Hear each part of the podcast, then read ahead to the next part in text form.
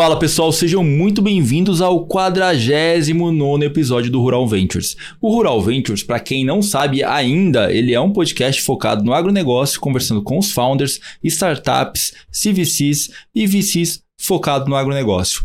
Esse podcast também é um oferecimento da Cargill, ajudando o mundo a prosperar. E hoje, boa tarde, Kiran Gatlan. Voltamos para a nossa raiz, né? Startup de novo. Cara, mas acho que a, o, o, grande ponto do, do nosso humilde podcast é vamos fazer, vamos diversificar para incluir. Exatamente. Acho é. que é isso, né? Para a gente vários pontos de vista, né? Trazer a galera para conversar. Mas eu, confesso que eu, eu, eu, acho que conversar com as startups me abre, me, me, abre, me abre mais um pouquinho tá mais bem. a cabeça. Hoje nós recebemos aqui Guilherme Castro, CEO e co-founder da Cromai. Correto, Cromai? Isso, Cromai. Tá ótimo, Guilherme. Guilherme, muito obrigado pela sua participação, por ter tempo aqui de conversar com a gente e explicar um pouquinho do que é a Cromai. Mas antes da gente falar da Cromai, eu queria entender quem é você e como que você chegou aqui na Cromai e teve a, a ideia da, da, da, fundação da empresa e trouxe pra gente esse modelo de negócio. E fala do nome, né, que eu acho fantástico. O Cromai, nem sempre o nome do startup é muito bom, né? Esse é fácil de falar e dá. É, eu, eu, eu, eu realmente. Tem alguma não... origem, alguma história assim? Tem, tem é, sim, tem uma história legal, por pode trás. Falar. Bom, primeiro, obrigado pelo convite. É um prazer conversar com vocês aqui. Eu já acompanhava o podcast. É, sempre agrega muito para os empreendedores, né? Ouvir outras histórias, ouvir outras perspectivas do ecossistema. Então vamos começar com o Chromai. Legal. Chromai, é, a gente estava buscando um nome que fosse simples e que ao mesmo tempo fosse fácil de falar, tanto no Brasil quanto fora. Mas a, a origem do nome foi a junção de duas palavras, né? De chroma, é, se tratando do espectro de cor, né? A gente uhum. trabalha com imagem, com detecções em imagem, que as cores influenciam muito. E AI, o AI da inteligência Pô, artificial, né? Então uhum. a gente uhum. juntou os dois e virou Chromai. Legal. Muito legal, cara. É muito que nem bom. escolher o nome do filho, né? Às vezes você tem que escolher um nome que todo mundo pode falar. Sim, sim. É bom nos dois línguas, né? E o bacana foi que quando a gente chegou nesse nome, a, a, uma das coisas que a gente investigou foi a presença digital que a gente poderia ter, né? E quando a gente digitava Chromai no Google, não aparecia nada na hum. época. Então foi muito fácil Legal. a gente se destacar. Na época, em que época isso? Na época, em 2017. Legal. A gente começou a Chromai uh, logo depois que eu defendi meu doutorado em inteligência artificial. Né? A gente já estava se preparando para isso. Eu defendi a tese do doutorado. No dia seguinte, a gente começou a Chromai. Uh, isso foi dia 1 de fevereiro de 2017. É, e a Chromai ela surgiu muito é, pelas minhas experiências passadas, né? Então, eu sou engenheiro mecatrônico, me formei na Poli, Legal. aqui em São Paulo. Tive a oportunidade de fazer um mestrado na Alemanha, aí já com uma primeira especialização em inteligência artificial. Uh, e depois do mestrado eu emendei o doutorado, aí 100% focado em inteligência artificial. Fiz parte na Poli aqui no Brasil e parte no Japão. Então, foi depois de toda essa jornada que a gente fundou a Cromai. É, e... Quando você finalizou o Japão, que vocês é, iniciaram a Chromai? Isso, eu voltei do Japão, defendi o doutorado e começamos a empresa. Pô, né? legal. É, full time. É, e, na verdade, assim, desde o meu mestrado, desde o período de Alemanha, eu já estava começando a explorar esse mundo do empreendedorismo. Né? Eu vi que algumas pessoas lá se, é, estudavam alguma área mais técnica, seja no mestrado ou num doutorado, é, e seguiam esse caminho como uma carreira mesmo. Isso me intrigou bastante, né? Até então eu não imaginava que poderia ser uma carreira trabalhar em startups ou empreender. Uh, e mais ou menos na mesma época, um colega meu de poli tinha acabado de se formar também na mecatrônica e queria transformar o TCC dele numa empresa. Uh, e aí ele me convidou. E eu fiquei com aquilo na cabeça, voltei para o Brasil depois do mestrado, uh, tentamos iniciar um negócio ali, mas nem chegamos a, a tirar a ideia do papel. Percebi que era muito difícil você começar um negócio. É. Tentei mais algumas vezes, mas é, até a, a, o início do doutorado, eu explorei bastante o ambiente de startups no Brasil. Eu cheguei a fazer estágio em algumas startups. É, realmente me apaixonei pelo dia a dia de uma startup, o que você consegue construir dentro de uma startup.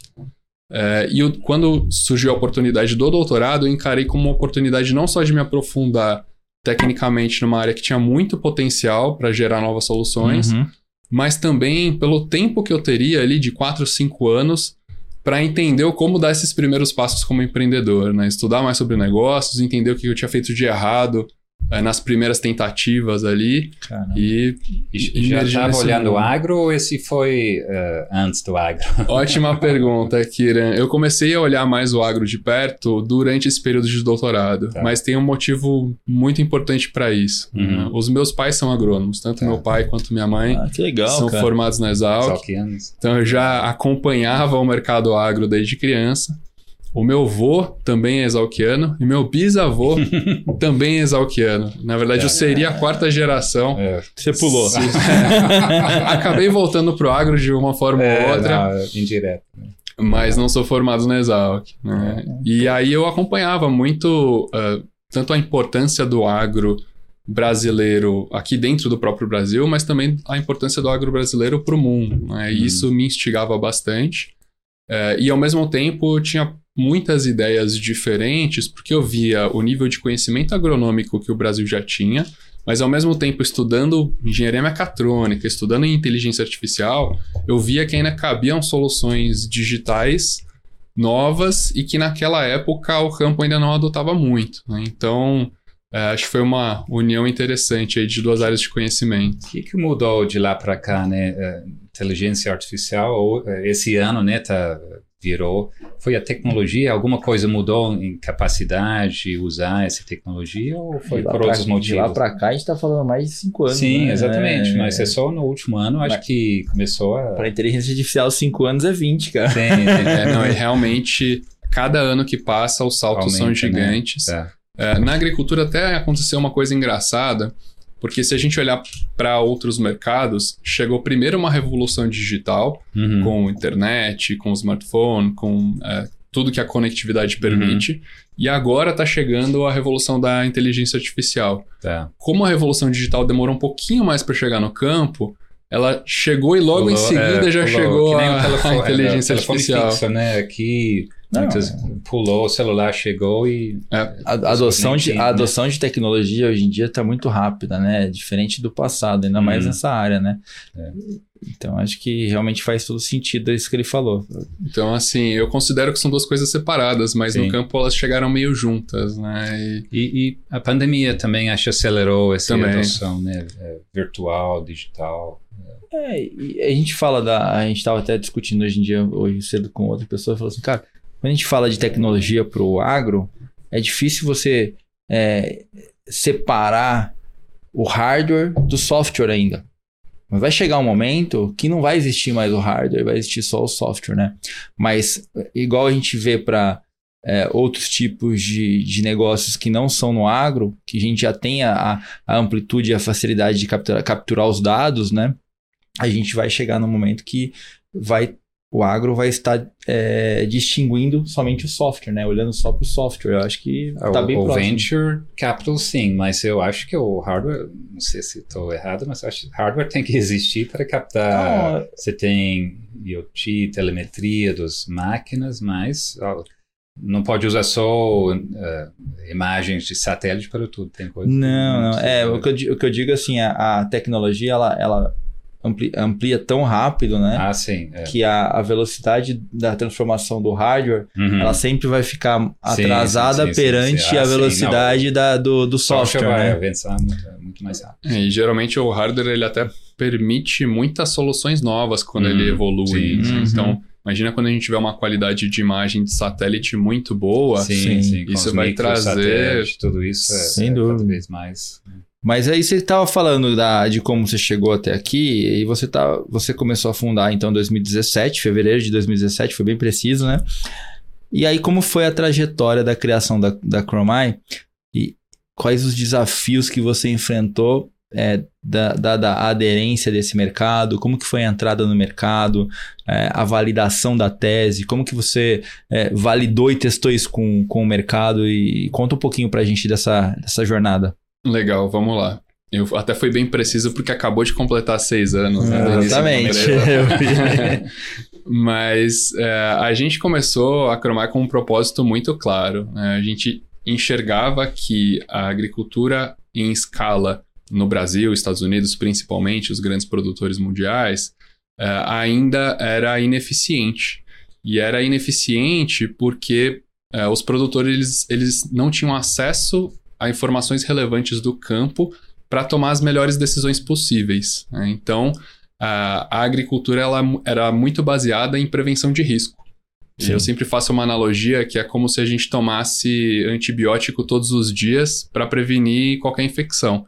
Uhum. É, e aí isso acaba saindo caro e prejudica a nossa saúde. Né? E hoje, até recentemente, no campo acontecia a mesma coisa. É, os produtores, agrônomos, eles eram forçados a usar é, muitos pesticidas, herbicidas, porque eles não sabiam se eles tinham alguma infestação ou não. É, mas eles não podiam correr o risco de ter essa infestação. Uma infestação de plantas daninhas, por exemplo, pode derrubar a produtividade em até 80%, né? pode acabar com o resultado do produtor. Então não tinha muito o que fazer. É, e ao mesmo tempo a gente acompanhava as competições que acontecem aqui no Brasil, como a organizada pelo SESB, né, o Comitê Estratégico de Soja no Brasil, em que os produtores que participavam dessa competição chegavam a resultados muito melhores. Por quê? Porque eles tratavam áreas menores, é, observavam muito de perto o que estava acontecendo e conseguiam ter as melhores ações possíveis em cada momento da lavoura. E aí os resultados eram, é, em termos de produtividade, duas vezes melhores e muitas vezes usando menos químicos, né, hum. né, menos produtos para chegar nesse resultado. Uh, e aí a gente, a hora que a gente se deparou com esse cenário, e a gente sabia que a inteligência artificial poderia gerar esse fluxo de informação do campo para tomada de decisão baseada em dados mesmo, no que realmente estava acontecendo em campo, a gente entendeu que a gente tinha em mãos uma solução para transformar a agricultura em escala é, o mais próximo possível do, da agricultura eficiente que o produtor conseguia fazer se estivesse enxergando tudo o que está acontecendo. Uhum. Né? É, então, esse foi o nosso propósito. A gente quando é, começou a empresa, entendeu que a gente não conseguiria abraçar é, todos os processos de manejo de uma vez só, né? Uhum. A gente, no começo, até é, fez alguns projetos de co-desenvolvimento que endereçaram é, processos diferentes, mas chegou um momento que a gente precisou escolher mesmo é, qual desses processos que a gente ia transformar em um produto é, e começar a crescer a empresa baseado nesse produto. E na época a gente entendeu que a detecção de plantas daninhas era o ponto mais crítico uh, dos que a gente estava lidando ali no manejo. Né? Era um problema grande, um problema que existia em várias culturas importantes da produção em escala e que existia tanto no Brasil quanto nos Estados Unidos, que são os nossos dois maiores mercados. Né? Então a gente focou uh, em desenvolver a melhor solução de detecção de plantas daninhas e, e, com isso a gente criou né, o primeiro produto da Cromai para começar a se desenvolver e escolheu o mercado de cana-de-açúcar como um primeiro mercado para começar. Foi assim que a gente deu os primeiros passos. Interessante. Hoje de manhã eu falei com um produtor, ele fala uma coisa que eu não tinha pensado né, antes. É, ele fala que ah, o produtor sabe como fazer, mas nem sempre ele sabe quando tem que fazer e o que usar. Exatamente é. isso. Ele base normalmente no, no, no sentimento, né? No, no Exatamente dados, então. isso. É, e para ele é muito. Se você pensar, é, é, muito, é muito cedo, né, para ele, né? Ele tá aprendendo a lidar com isso agora, na verdade, né? Então, se você não tiver um direcionamento bem correto ali de como usar e. Tantos produtos, qual é melhor, quando tem Sim. que aplicar, tudo isso, aí é muito caro, né? Se errar, vai. E provar que dá certo. Hum. Acho que esse é o ponto que, que, Exatamente. Esse é o ponto de validação do negócio. Porque se dá errado, ele também fica com um prejuízo enorme nas mãos, é, né? Então ele precisa confiar muito numa solução desse tipo para começar a tomar as decisões uhum. dele com base nisso. Mas o bacana é que hoje, com essa solução, a gente já chegou a resultados bem expressivos, né? A gente é, realmente está transformando a agricultura. É isso que eu ia perguntar agora. Quais são as soluções da Cromai é, as verticais que você atende hoje no Brasil e no mundo que você comentou? Boa pergunta. Bom, a gente começou realmente com essa solução de detecção de plantas daninhas, né? Começou no mercado de cana-de-açúcar. Uh, esse foi nosso motor de crescimento. Hoje a gente já tem uma liderança de mercado com essa solução uhum. para o mercado de cana-de-açúcar. A gente atende hoje nove dos dez maiores grupos sucrocoleiros. É, e depois de é, ganhar um certo corpo, né, isso formar a base do crescimento da empresa, a gente começou a desenvolver essa mesma solução de detecção de plantas daninhas para o mercado de grãos e fibras. Ah. Então a gente começou em outubro agora do ano passado é, a atuar em soja com um grupo controlado de produtores, vamos falar assim, num, num estágio de pré-lançamento. Então são 20 produtores que trabalharam com a gente nessa safra, para a gente poder acompanhar de perto mesmo, lapidar a solução, entender é, se, quais são as diferenças da, da, do tipo de informação que esse produtor precisa tá validando do produtor né? de, de cana.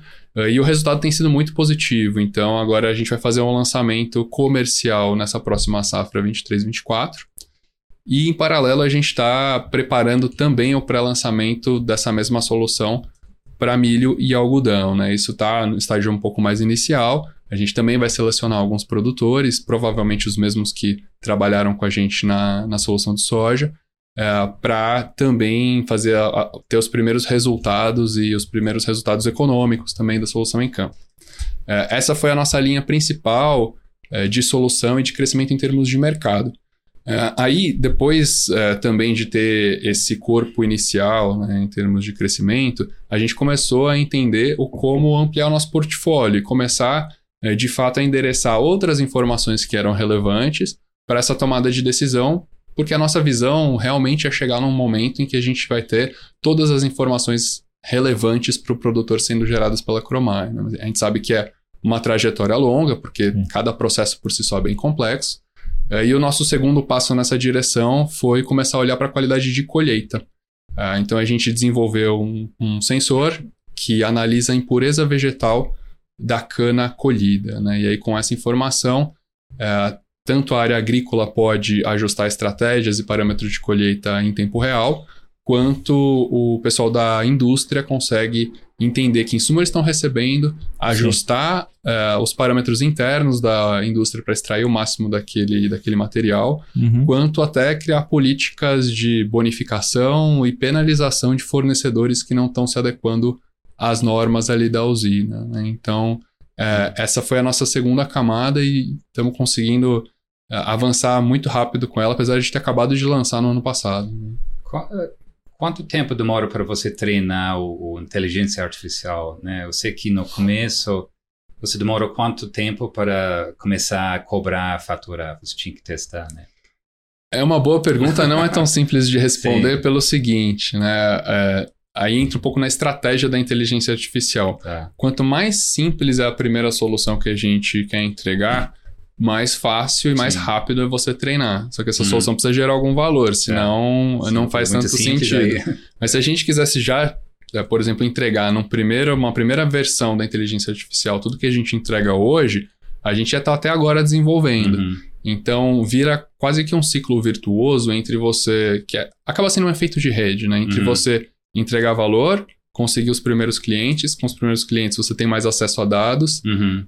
Aí você entrega mais valor. Você é. vai desenvolvendo a solução. Aí você aumenta a base de clientes, uhum. consegue um fluxo maior ainda de dados, gera mais valor. Então a é. gente percorre, percorreu essa roda algumas vezes. Hoje uhum. a gente está com 50 milhões de imagens, por exemplo, de plantas daninhas. Tá. É, isso gera uma solução mais robusta, mais precisa é, e mais completa também. Mas quando a gente começou lá atrás, né, a gente focava só em duas plantas daninhas, em duas uhum. espécies específicas ali que para cana-de-açúcar eram mais complexas. E a gente procurava focar num momento específico do ano ali, onde a uhum. detecção era mais fácil. É. Uh, então, para esse modelo inicial que a gente começou lá em 2019, uh, é, a gente conseguia fazer os treinamentos rápido, porque uhum. a gente tinha poucas imagens é, ali né, na, no, na, nossa base de dados. É, e a partir daí a gente já conseguia fazer as primeiras vendas para um uso mais pontual. Acabava uhum. sendo mais uma ferramenta para fazer mapeamento em algumas áreas. É, e aí, com isso, a gente começou a gerar esse fluxo de dados, expandir a solução. Hoje, a gente já não considera que é uma ferramenta para uso é, pontual. Uhum. A gente chegou num ponto em que é uma nova solução. Então, a gente criou um novo padrão de manejo de plantas daninhas para o campo, né? de ponta a ponta, desde é, do voo do drone, uhum. que pode ser feito com qualquer modelo de drone, né, seguindo a nossa qualidade de imagem, subindo as imagens no, na nossa plataforma, onde elas são processadas, a gente gera os resultados, né, os relatórios, a, as uhum. análises em cima das infestações, assim como os arquivos de pulverização localizada. Aí esses arquivos são compatíveis também com praticamente todos os maquinários que o pessoal usa hoje em campo, tanto tratores de pulverização quanto drones de pulverização. Uhum. E aí uh, o pessoal responsável pela pulverização baixa esses arquivos, pluga no trator ou no drone, e o trator ele é capaz já de ler aqueles arquivos e uhum. entender exatamente onde ele precisa abrir e fechar o bico de pulverização automaticamente. Né? Então é tudo automatizado hoje uhum. já de ponta a ponta. Eu fiquei com uma curiosidade que o Kiran perguntou sobre o, o, o quanto é rápido a, a, inteligência artificial aprender, né? Mas eu acho que tem um ponto, você me corrigir se eu estiver errado, que também eu acho que é a definição da vida ou morte da startup que está entrando nesse segmento, que é o timing. Porque cara que entrou em 2017. É, ele tem um runway, né? Tem que. Como é que financia isso? Não, não, e ele tem um runway, mas assim, ele entrou no momento onde ninguém olhava muito ah, para isso, não, né? É. E agora a gente está entrando no momento que está todo mundo olhando para isso, né? Uhum, você tá na frente. Então é exatamente. Acho que o timing de entrada no segmento também ele dita muito uhum. o, qual a velocidade de, de implementação desse negócio. Mas outro ponto que eu ia te perguntar é, você comentou que você está não só no Brasil, mas no mundo. É, pode mostrar, falar um pouquinho para a gente dos big numbers e de qual que é a atuação global que você tem? Na verdade, Fernando, só fazendo uma pequena correção, a gente não tá no mundo ainda. Ah, tá. Esse é o nosso objetivo. É que, tá bom, é que você falou ali, eu falei, cara, já tá no mundo, é, então beleza. Mas, mas fala um pouquinho dos big numbers da empresa pra gente entender. Tá. É, hoje no Brasil a gente tem uma atuação principalmente uhum. no mercado de cana-de-açúcar. Né? Uhum. Então a gente já é, atua com dezenas de usinas de cana-de-açúcar uhum. é, nos principais estados de produção no Brasil, então tanto o centro-sul, né, principalmente estado de São Paulo, é, mas também Mato Grosso do Sul, Goiás, é, temos uma boa presença em Minas e temos uma boa presença no Nordeste hoje, inclusive. Né? É, a empresa está com 108 pessoas hoje, por conta desse crescimento. Né? Espalhado né? pela Brasil? Exatamente, é. espalhado pelo Brasil. Uhum. É, a maior parte do nosso time de desenvolvimento ainda está em São Paulo, mas é. também temos pessoas espalhadas. É, e em relação ao ano, é, crescimento em relação é, de 2022 para 2021, né, ao contrário, 2021 para 2022, a gente teve um crescimento de quatro vezes o tamanho da nossa operação e pretende crescer mais quatro vezes agora esse ano, né? Então, a ideia é a gente ultrapassar um milhão de hectares uh, monitorados esse ano. Começando na so, no soja, ele, você já tem, você tem que começar do zero de novo ou você já pode usar aquelas 50 milhões de imagens que você tirou lá da. a gente pode usar as imagens, mas principalmente a gente pode usar as arquiteturas dos algoritmos que a gente já desenvolveu, os é. processos e ferramentas internas uhum. que a gente desenvolveu também, porque a gente precisa também de imagens de soja para compor o, a, a, base de dados e o treinamento da inteligência artificial. E o que, que, mudou em termos de perfil de cliente, né? Dentro da so, soja e, e, cana, acho que são bem diferentes, né? Sim. É, o, o, ponto que mais mudou nessa transição foi o perfil do cliente, né? A tecnologia e o produto mudaram um pouco. Uhum. É, o perfil muda bastante porque a gente escolheu de propósito trabalhar com usinas de cana-de-açúcar por ser um modelo mais B2B Enterprise. Uhum, é, agora, indo para o produtor, nesses 20 produtores iniciais, a gente está fazendo um contato mais próximo, né? Então, uhum. Conversando com o produtor mesmo, e tem desde produtores menores, em torno de uhum. 300, 500 hectares, até produtores grandes, é, que é um dos grupos de cana-de-açúcar que a gente trabalhava. Tá. Tem áreas de soja significativas e já estão trabalhando com a gente aí tanto em cana agora como em soja. Uhum. É, e, mas a ideia não é a gente fazer essa venda direta para os produtores né, na hora de escalar. Uhum. É, a gente sabe que é, a gente precisaria de uma força de vendas Canal, muito né? grande. Uhum. Então a gente vai manter o mesmo modelo de atuação que a gente tem com cana-de-açúcar só com os grandes grupos de soja, que uhum. aí são uhum. poucos, né? não são muitos. É. é mas a gente principalmente está focando em parcerias para poder escalar usando a capilaridade desses parceiros, né? E uhum. esses parceiros são empresas de insumos. Né? A gente tem como investidor uma uhum. empresa de insumos, então é, isso já ajuda bastante. Uhum. Pode é, falar quem? Pode, pode sim. A gente tem, teve, uh, não na nossa última rodada agora, na nossa pré-seed, a gente teve investimento da Stoller, que foi recém-adquirida pela Corteva. Ah, legal. Então, uh, um, um, dos canais importantes pode ser via Stoller e Corteva. É, futuramente, né? A gente nem tem contato ainda com o pessoal da Corteva, mas é, com uhum. o pessoal da Stoller é super parceiro nosso. É, e a gente formou algumas parcerias já para testar esse modelo em cana, por mais que não fosse o nosso foco, com distribuidoras de insumos, para que eles vendessem a nossa tecnologia para a base deles, e funcionou muito bem. Uh, e com empresas de máquinas agrícolas também. Então a gente uh, fez uma parceria com o pessoal da John Deere, uh, especificamente com uma concessionária da John Deere ali da região de Ribeirão Preto, a Colorado Máquinas. Se eu não me engano, é uma das maiores concessionárias do Brasil. Uhum. e eles próprios fazem a venda da nossa tecnologia também para os clientes deles. Né? E esse modelo tem funcionado muito bem a gente pretende usar como principal modelo em soja. Hoje, basicamente, é B2B, então? Sim, hoje é praticamente B2B. E, e para viabilizar sua solução, precisa necessariamente o drone para captar esse, essas imagens ou tem outras formas de. É, precisa do drone, mas é, a, a, gente tem dois cenários, né? Uhum. Ou o cliente grande que ou, ou, entusiasta, né? Até em soja a gente tem mais entusiastas e uhum. pessoas dispostas a investir é, aqui já tem o drone e usam para outras funcionalidades, outros motivos, uhum. né? Seja para topografia ou para tirar imagens é. mesmo da fazenda. E aí eles acabam usando esse drone uh, como parte do processo agrícola, né? Houve uhum. um pouco dessa mudança. Uh, ou então a gente traz empresas parceiras que fazem só o voo, né? E... Mas se é viável para uma fazenda de 10 mil hectares, eu não sei qual o tamanho que você consegue mapear com drone porque tem que refazer, né? Porque o, a erva daninha ele vai Sim. reaparecendo, então a não sei quantas vezes tem que fazer isso no, durante a safra. Sim, na verdade, com um voo só ao longo do ano, uhum. o resultado já é muito bom. Né? A gente tem atingido uma média de retorno de 100 reais por hectare. É. Retorno financeiro em cima desse tipo de solução. Uhum. Não importa o tamanho da fazenda, pode ser é. uma fazenda pequena, ah, de 50 hectares, ou uma fazenda muito grande. Uhum. É, e geralmente a gente recomenda três voos ao longo do ano. Uhum. Mas aí acaba ficando bem espaçado, né? É, é, mais uma questão de alinhar Quantos com o operador de drone. preciso por hectare ou por 100 hectares? Eu não sei quanto. É uma pergunta boa. assim, um drone hoje, eles estão evoluindo muito rápido, uhum. né? O rendimento dele pode chegar a 2, 3 mil hectares por dia. Nossa. Então, então, hoje a gente trabalha com grandes grupos de cana que uhum. fazem dois, três voos por ano é, e a gente estava monitorando de um grupo específico 50 mil hectares no ano com um drone só. É, agora a gente ampliou o contrato ali com eles para fazer mais de 100 mil hectares, eles compraram um segundo drone. Tá. É, então, com então, dois drones dá é. para fazer.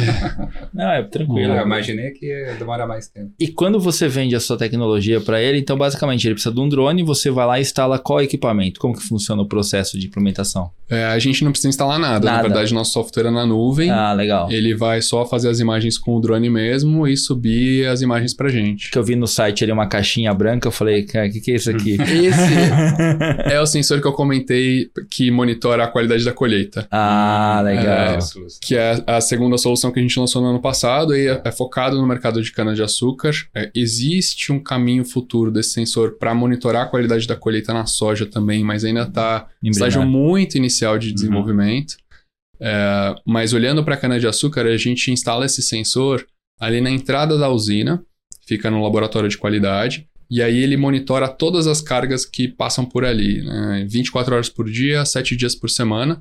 Essa caixinha nada mais é do que um, um computador com uma câmera que fica filmando e uhum. roda nossos algoritmos ali em tempo real para detectar o que é cana, o que é palha, é, tudo que não é cana, né? E que vai gerar esse índice de impureza vegetal. Né? O sensor, na verdade, é, é, é bem simples, o, o, custo não é tão alto, o maior custo, na verdade, é da inteligência artificial embutida. Né? Ah, legal.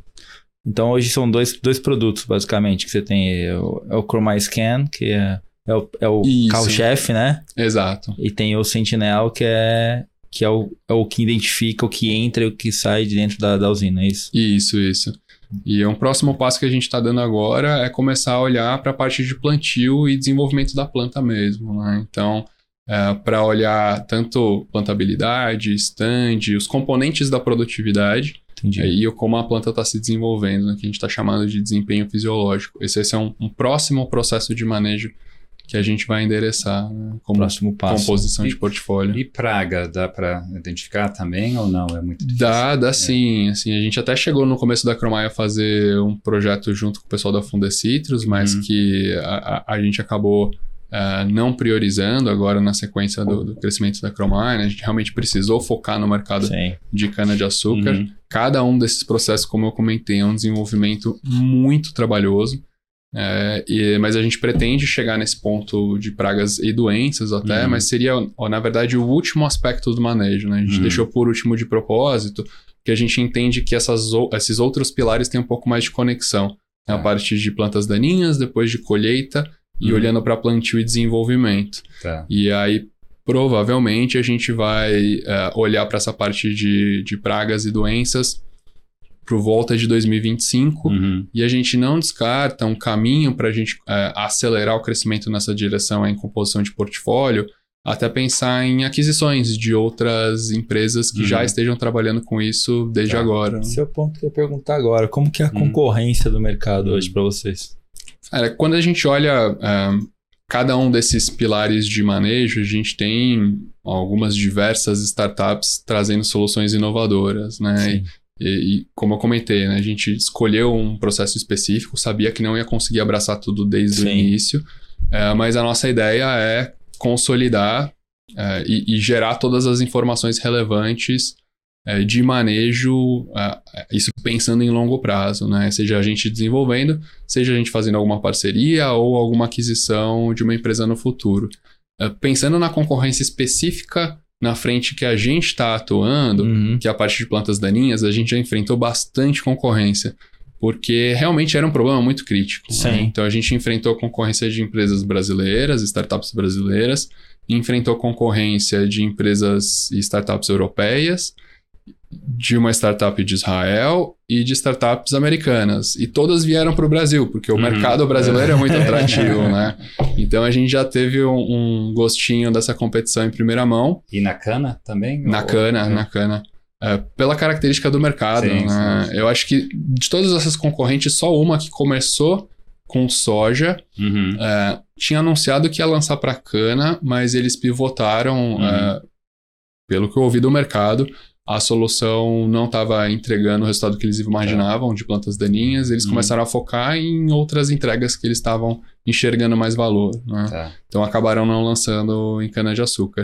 Uhum. É, mas o, quando a gente começou lá atrás, né, a gente competia de igual para igual com todas essas empresas, Sim. mesmo algumas delas tendo muito mais recurso, né, tendo captado aí realmente dezenas de milhões de dólares de investimento antes de vir para o Uhum. Brasil, por ter esse perfil deep tech. Uhum. É, e aqui no Brasil era muito mais difícil captar esse tipo de dinheiro Uhum. num estágio mais inicial. É, mas talvez tenha sido bom, porque fez a gente focar muito no Uhum. usuário. É, e se a gente realmente estava gerando o valor que a gente queria gerar, é, e por mais que essas outras startups elas estivessem muito mais capitalizadas, Uhum. no final das contas a gente conseguiu romper essa barreira inicial de sair de uma solução simples, é, que gerava muito menos valor do que a gente tem hoje, mas que já era atrativa para o cliente. A gente conseguiu empacotar bem isso no início. E a hora que a gente começou a entrar naquelas rodas que eu comentei Aí de geração gera de uma- valor, é. hoje, cada barreira. mês que passa, a nossa vantagem competitiva é Sim. maior. né?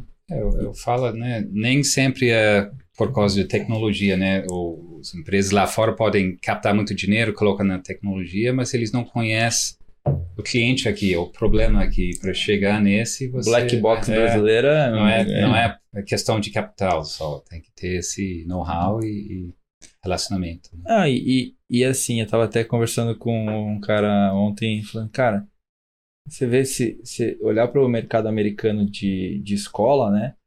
Não é que nem o brasileiro que, tipo, vai tentar fazer faculdade e ele tá zerado, né? O cara É. já começa negativo, porque o cara já tem, já tem que pagar o financiamento estudantil lá na frente. Então, É. quando você tá é, apertado ou apurado, você vai, se dar, vai dar um jeito para resolver aquele negócio do- de, de Uhum. uma forma ou de outra, né? Então, é super importante isso também. Eu acho que é, o que dá o grit do cara, a perseverança de fazer o negócio acontecer é super importante para Uhum. distinguir quem dá certo de quem dá errado. Mas o que eu te, queria te perguntar, Gui, é quando você fala software, esse software, ele se comunica com o RP da, da, da, da, empresa ou ele é um software que é da Chromai que está lá para a empresa? Como que funciona? É um software da Chromai que está lá para a empresa. É, hoje, o nosso sensor de impureza vegetal, ele tem uma integração com os sistemas das usinas, uhum. ali para aquela informação ser mais fluida dentro Sim. da tomada de decisão uh, da própria usina. Mas o nosso software é como se fosse uma aplicação em nuvem mesmo. E aí, como a integração que a gente precisa é com os maquinários, Entendi. então, na verdade, a gente preparou os arquivos que a gente gera para dar sequência no processo deles. Né?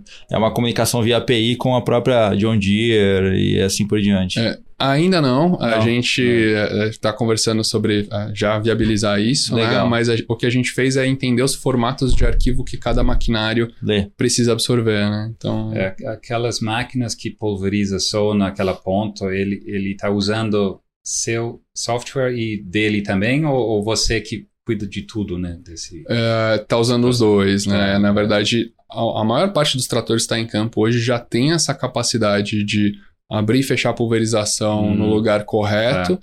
Na coordenada geográfica que a gente indica ali. Tá. E o que estava faltando é realmente um arquivo no formato que ele pudesse ler para poder a é, integração, né? fazer né? isso, exatamente. Legal. E hoje o, o, o mercado de, de, de, aplicação, você acha que qual que é a, a, barreira de entrada ou você acha que não existe uma barreira de entrada para novos players dentro do mercado brasileiro? Com, ou, ou, ou melhor, você enxerga que exista uma nova tecnologia ou que você está enxergando uma nova tecnologia entrante nesse, nesse cenário? É, pensando nessa geração de informação do campo, é. Boa pergunta. Assim, eu acho que conforme as empresas forem de fato resolvendo o problema do produtor e trazendo novas, é, novos padrões de manejo, começa a ficar muito difícil competir. Porque para alguém competir com a Chromai, por exemplo, hoje em plantas daninhas, ou você precisa trazer um processo muito melhor, e hoje, as coisas novas que estão surgindo, eu não acredito que nada vá é, substituir o processo que a gente propôs, podem surgir coisas complementares, Uh, mas o, nas, nos outros processos de manejo eu não sinto que ainda há um domínio uh, de algum tipo de solução, né? ainda está muito incipiente. Então acho que ainda está bem aberto para que surjam soluções ou processos de manejo que vão dominar esses outros pilares.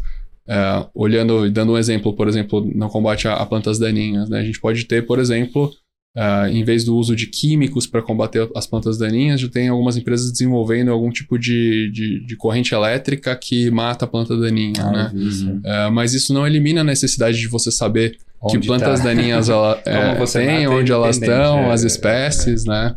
É. Exatamente. O que, que você está pensando no parte de impacto de... Uh, a gente está vendo até dentro do nosso portfólio, tem várias startups que estão gerando créditos de água, de carbono, porque eles estão levando uma, uma, tecnologia que deixa o produtor mais eficiente, né? Então, Sim. reduz o uso de, de uh, combustível, de insumos. Você está pensando nisso, em gerar mais uma camada de valor para o produtor em cima disso? Uh, sim, estamos pensando. Na verdade, a gente está pensando muito em impacto no geral. Uhum. Uh, a gente ainda não está pensando em como monetizar esse impacto. Uhum. É, porque a gente ainda não sabe é, realmente o quão significativo vai ser, ou o quão significativa vai ser essa linha uhum. de uh, negócio para a gente. Talvez seja uma porcentagem muito pequena do que a gente já gera uhum. uh, em termos de, de, de, faturamento com as nossas soluções mesmos, mas a gente está uhum. começando a explorar isso.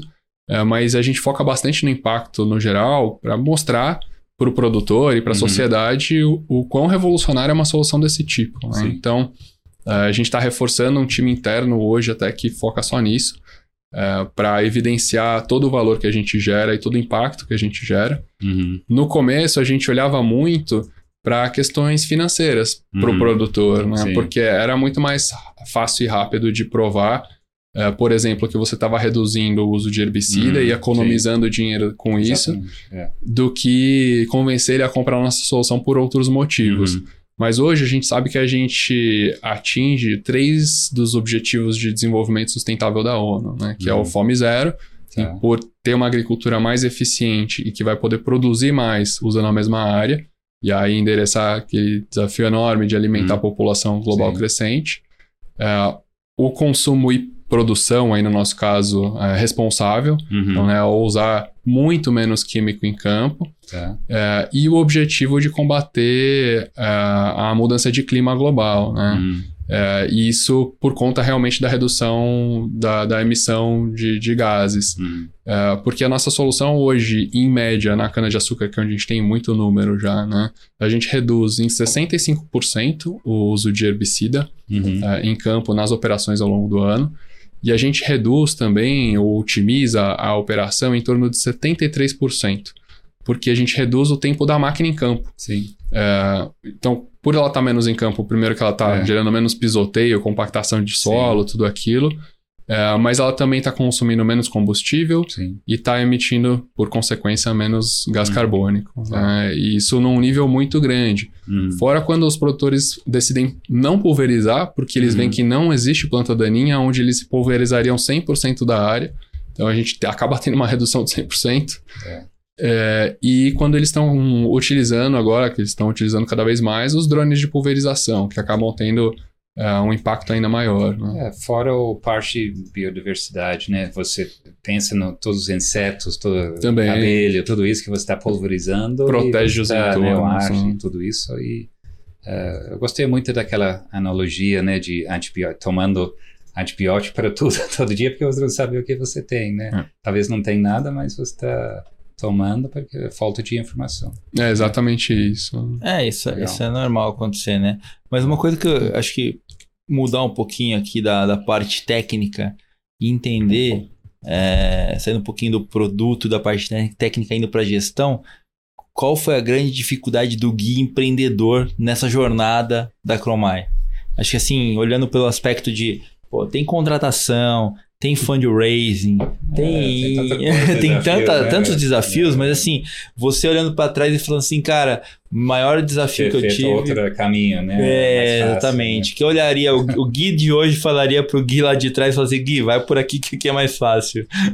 É, se eu fosse começar hoje de novo, eu faria muita coisa diferente, com certeza, porque são seis anos de, de experiência. Aprende, né? né?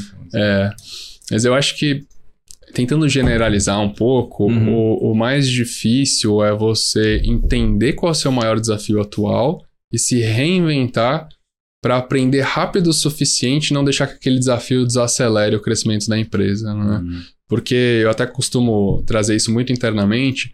Cada momento da vida de uma startup o contexto interno ele é completamente diferente e o desafio é completamente diferente. O desafio que a gente tem hoje, em 2023, ele é muito diferente do desafio que a gente tinha em 2019. E as habilidades que eu, como founder, preciso para lidar com esse desafio também são muito diferentes. Né? Então, é, entender quando você mudou de fase é, é algo muito importante e entender quais são as habilidades que você precisa para endereçar os desafios daquela nova fase. É, é, eu acho que se o empreendedor ele não está muito atento a isso, é, isso compromete muito o crescimento e pode até levar ao fracasso. Tem que ser um camaleão, tem que mudar de cor e evoluir a todo momento ali. Né? Exatamente. Tem que ser um Promai, tem que ser um Promai, mudar de cor, um camaleão. A dentro da empresa, né? Mas qual, hoje, qual é o seu maior desafio, né?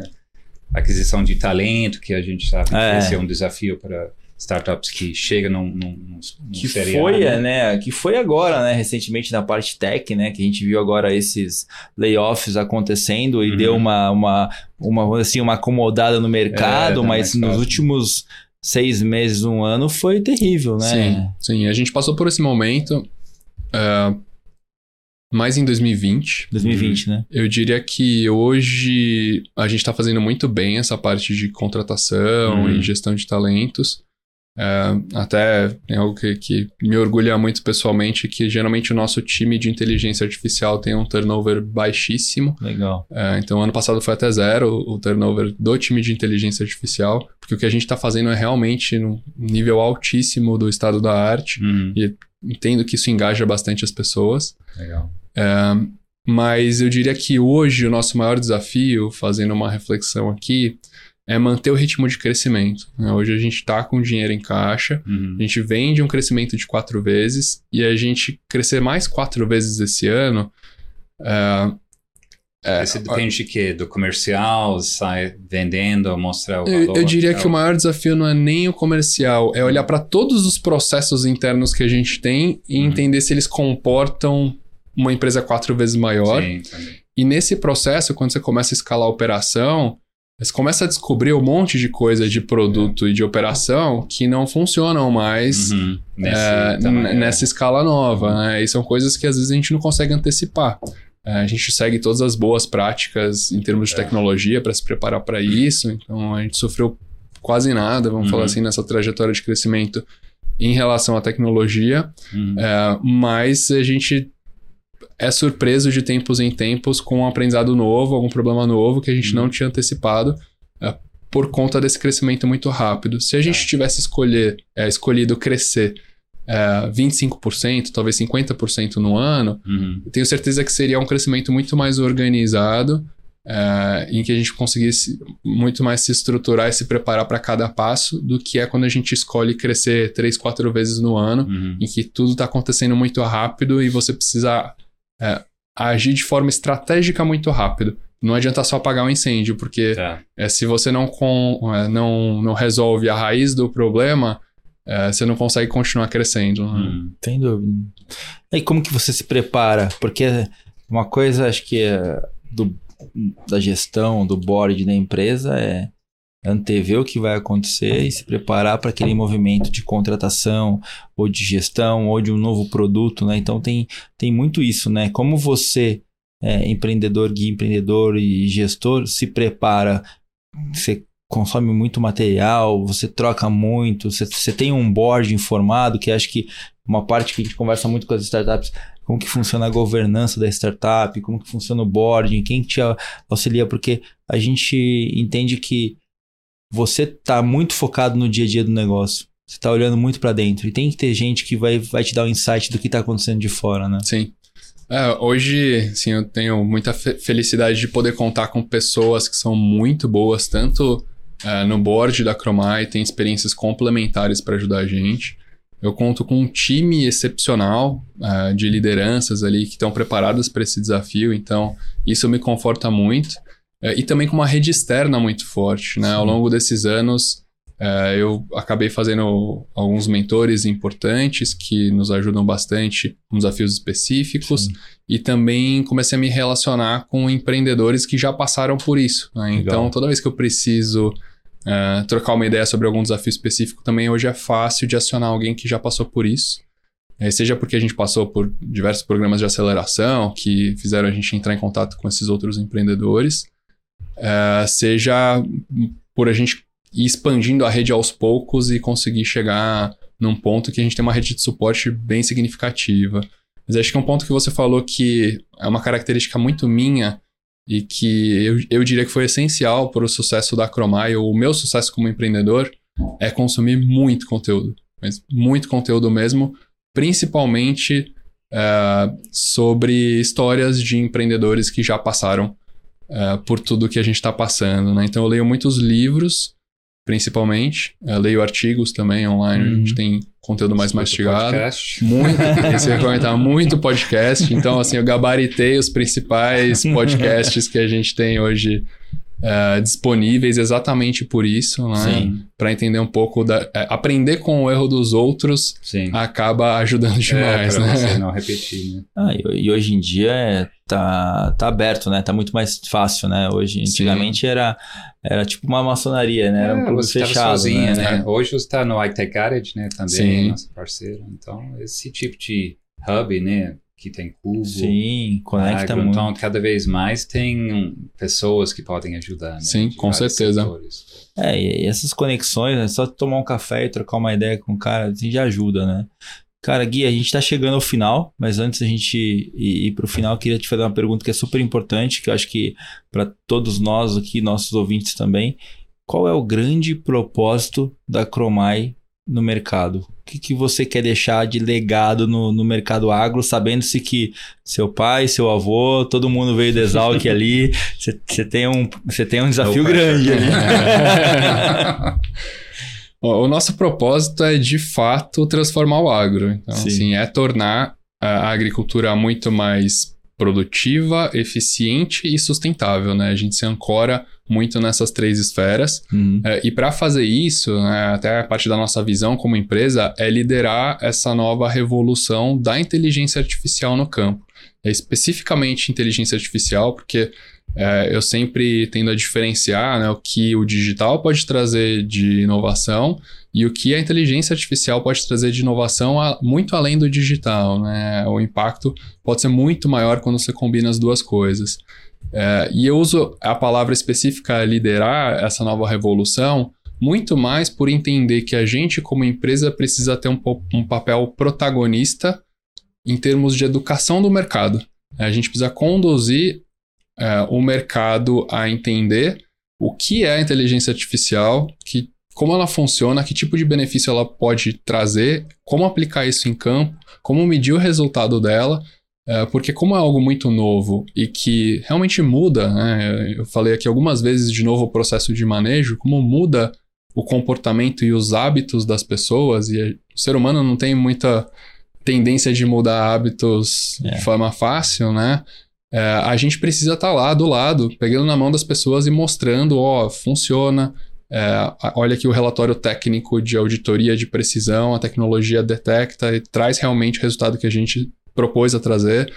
É, e gera valor. Olha só todo o impacto que ele gera financeiro, todo o impacto ambiental, é, tudo de valor que a gente está colocando para você e você precisa alterar aqui essas atividades de campo para é, ter todo esse resultado ter um processo que é muito mais simples e muito mais eficiente, mas se a gente não for lá uh, e conduzir esse processo, se a gente só colocasse uma ferramenta numa prateleira, essa mudança não aconteceria, né? Então a gente entende que a gente precisa ter um papel protagonista nesse movimento. Tem que ser referência, né? Não tem é. jeito, tem que ser referência. Legal. Cara, é, antes da gente finalizar, já que você falou que você consome muito conteúdo, me fala aí um, um, conteúdo que você consumiu recentemente que é, você acha importante e válido compartilhar com o restante da galera. Boa pergunta. Assim, acho que por consumir muito conteúdo, eu tenho até dificuldade de escolher um. eu gosto muito dos podcasts porque trazem flexibilidade, né? Então, Sim. por exemplo, eu estava vindo de Piracicaba para cá, ouvindo um podcast no carro. É, então, um formato de conteúdo como o de vocês é riquíssimo para mim. Até quando eu tô cozinhando, às vezes em casa, eu tô com um fonezinho de ouvido ouvindo podcast. É, mas eu gosto muito de livros, então eu vou trazer alguns livros. Assim, eu passei por algumas fases ao longo dessa jornada empreendedora. Legal. É, a primeira delas olhando muito para a Lean Startup, do Eric é. Rice, uh, olhando também para o lado difícil das situações difíceis do Bennett, que são Bíblia, né? duas é referências Bíblia, né? máximas. Depois eu passei por uma fase que foi importantíssima para Chromai de ler muito Geoffrey Moore. É, então, tanto o Atravessando o Abismo quanto o Escape Velocity foram essenciais para formar a nossa visão de estratégia. É, mas mais recentemente eu tenho me apoiado muito em, em, em duas referências que são o Blitzscaling Uh, apesar de um momento de mercado diferente, é, eu ainda, que... ainda acho muito válidos os conceitos Sim, de blitzscaling, né? desde que aplicados com o contexto de mercado em mente. E um outro que eu, na verdade, li em inglês, não sei o título em português, mas é Why Startups Fail. É, uhum. também é um livro muito bom e ele traz é, em todas as fases de vida da startup os principais desafios que a gente precisa ficar atento, com vários exemplos práticos que ajudaram bastante a gente também. Cara, show de bola, Gui. Obrigado aí. E, e, inteligência artificial você não usa para. Eh, agora tem o chat, né, GPT, você consegue captar alguma informação aí ou, ou não? Você ainda nem. Eu, eu uso mais como usuário mesmo. É quando eu, às vezes eu preciso não, eu de mesmo. algo rápido. É, é, sim, é. sim. Quando eu tenho alguma dúvida que seria. Uh, uhum mais interessante ter uma resposta mais elaborada do Sim. que fazer um, uma pesquisa no Google mesmo. Esse é um ponto bom. O cara eu é utilizo bastante. Né, do então, negócio, né? é... né? Vamos perguntar para ele, o que, que você acha desse negócio aí? Não, o potencial é gigante. É gigante, assim. né? Minha visão pessoal é de que a revolução que a inteligência artificial vai trazer para a sociedade é maior do que a revolução que a internet trouxe. Também acho. É, e muita coisa já estava acontecendo antes uhum. do chat, chat GPT ficar famoso em termos Sim. de inteligência artificial, principalmente nas indústrias. É, mas a partir de agora isso vai começar a ficar cada vez mais visível né? para as pessoas é, mesmo no dia a dia. É, eu acho que o internet era informação estática, né? Você tinha que ir lá e buscar atrás e depois você mesmo assimilar, né? Mas agora a inteligência artificial vai fazer isso, vai buscar, colocar e a internet está virando hardware. Entregar, né? a internet está virando hardware e o ChatGPT está virando pronto, software. Né? Não, não é você mais que tem que pensar, ah, será que... É, é bizarro, isso, né? É, é, muito louco, né? Mas acho que realmente vai, vai a, a evolução que nós é. vivemos durante os últimos 20 anos, agora a, os próximos 20 anos vão ser. É, o celular cada vez mais vai ser essencial, né? Porque hoje a gente usa, mas a gente tem que buscar. Mas se ele está te falando, ajudando você a tomar decisões todo dia, baseado em muito mais informação que você pode captar. Então, Quem foi que falou? Foi o Elon Musk que falou que nós já somos ciborgues. Uhum. Porque nós usamos o celular como, como se fosse um ciborgue. Uhum. Mas ele imagina que daqui a alguns anos a conexão nossa com o celular ela vai ser tão natural, é, porque a conexão vai ser assim. Hoje a gente diz que é um ciborgue porque você fala assim, pô, preciso marcar algo na minha agenda. Uhum. Então você vai lá, entra na sua agenda e você uhum. anota. Sim. Daqui no futuro, com a criação de chips, você vai falar, anotar na agenda tal dia, tal dia, então já é, virou é, natural, né? É, então é. ele fala que e esse cara ele é muito louco, mas é, é ele é um gênio, né? Então assim a, a linha a linha tênue está muito muito próxima. Eu acho que assistente digital para mim vai te fazer tudo, ah, te ensina alguma coisa, ele vai saber como você aprende. Sim. Toma decisão, produtor lá no campo, ele tem tantas decisões, ah, o assistente digital vai falar tudo para ele, né? Ah. De mercado, de clima, tudo isso. Vendo é. a soja agora, não. É, é não, faz o hedge, não. É, acho que, acho Exatamente. Que planta outra coisa. Tem muita coisa, né? É. Gui, obrigado, cara. Obrigado mesmo por participar do nosso episódio. Antes da gente finalizar, gostaria de lembrar que esse podcast também é um oferecimento da Arara Seed, a plataforma de crowdfunding do agronegócio. E gostaria de agradecer aos nossos ouvintes e amigos. E aproveito para que nos sigam no Instagram, rural.ventures no, no Instagram e na sua plataforma de podcast preferida e também na bmc.news toda quinta-feira, 7h45 da manhã, Lê. Estamos lá falando sobre o agronegócio para você e trazendo novidades. Gui, muito obrigado. Eu que agradeço, pessoal. Foi um prazer trocar com vocês. Valeu. Valeu.